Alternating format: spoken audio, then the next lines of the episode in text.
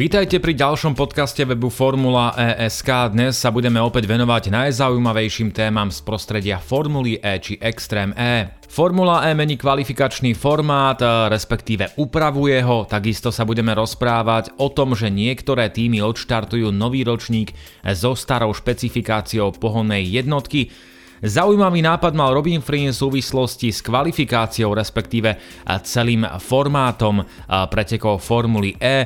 No a rozprávať sa budeme aj o extréme, projekte, ktorý odštartuje na budúci rok. Od mikrofónu vás pozdravuje Laco Urbán.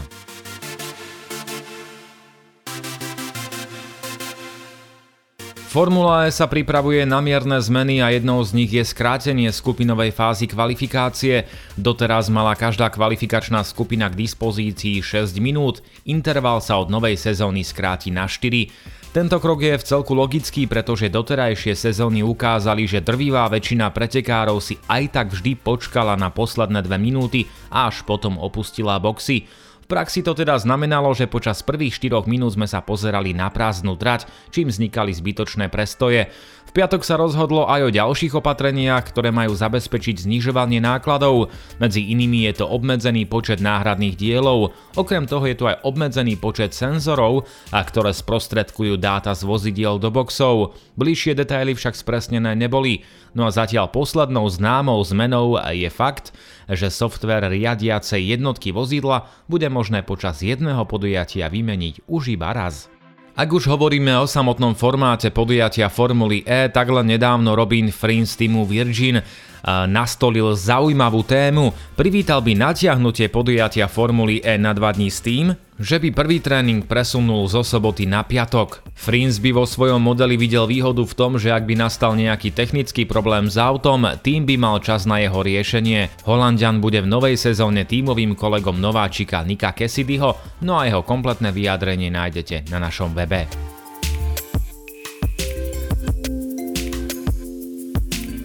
Tým Nissan Adams vstúpi do nového ročníka so starou špecifikáciou svojej pohonnej jednotky, potvrdilo to viacero členov týmu. Japonský konštruktér, ktorý spolupracuje s francúzským týmom Dams, si zvolil druhú možnosť spomedzi homologizačných variantov. Znamená to, že nový balík bude predstavený až počas prvého európskeho podujatia, ktorým by mali byť aprílové preteky v Ríme. Stajňa by mala patriť medzi tú skupinu tímov, ktorá bude môcť využiť vyššiu dávku testovacích dní. Oliver Rowland absolvoval nedávno testy na španielskom okruhu Calafat a Sebastian Buemi by sa mal k týmu pripojiť ešte počas tohto mesiaca a absolvovať ďalšiu dávku kilometrov. Nissan nebude zrejme jediným tímom, ktorý sa rozhodne až pre aprílový nástup nového balíka. Hovorí sa aj o šampiónoch, teda stajní DS Tečítach, no a podľa zákulisných informácií by to nemalo byť všetko.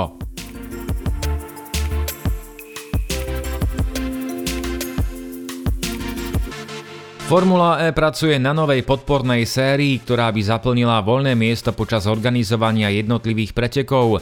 Nový šampionát by mal byť aktívny od sezóny 2022-2023. V hre by mohol byť aj scenár, že po príchode vozidiel tretej generácie by podpornú sériu vytvorili aktuálne autá Gen 2. Diskusie o tomto modeli sú v plnom prúde, no a záujem o účasť v podpornej sérii by mohli mať dvaja aktuálni účastníci Formuly E. Šampionát Jaguar I-Pace e-Trophy nedopadol najlepšie, netešil sa obľúbe fanúšikov, no a po uplynulej sezóne zanikol. Práve preto momentálne Formula E rieši tento problém a hľadá čo najlepšie riešenie.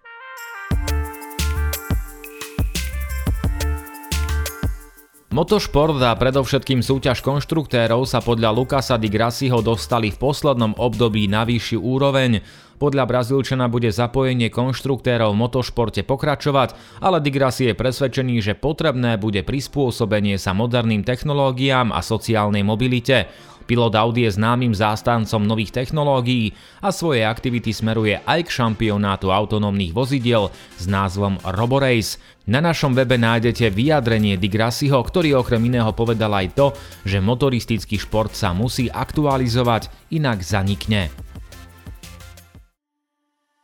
No a ak už hovoríme o novinkách a aktualizácii motošportu, tak jednou z týchto možností by mohol byť rodiaci sa šampionát Extreme. Ten získal štatút medzinárodnej série pod hlavičkou Medzinárodnej automobilovej federácie, čo je výrazný krok vpred.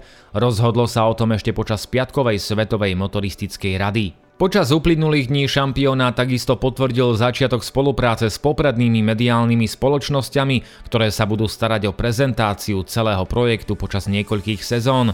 Podobnému partnerstvu sa od začiatku teší aj Formula E a teraz sa rovnaká možnosť naskytne vznikajúcemu šampionátu. Má ísť o úplne nový spôsob tzv. storytellingu, ktorý má kombinovať športové a vedecké príbehy, zvýrazňujúce vážnu situáciu planéty, pričom objektívom, cez ktorý budeme nazerať, bude šport. Extréme ponúkne 5 pretekov v odľahlých lokalitách našej planéty. Ide konkrétne o púštne i polárne prostredie, dažďové pralesy, ľadovce a pobrežia. Veľká časť vysielania bude zameraná na krajinu zničenú environmentálnymi problémami. Extréme ponúkne priestor na rozprávanie príbehov súvisiacich s výrazným poškodzovaním Zeme. Preteky naživo budú zachytené špičkovou a inovatívnou metódou. Budú to zábery priamo v strate, tzv. onboard zábery a zábery z dronov. K tomu pribudne AR a VR grafika, no a produkcia použije vzdialenú pokročilú technológiu, čím minimalizuje uhlíkovú stopu.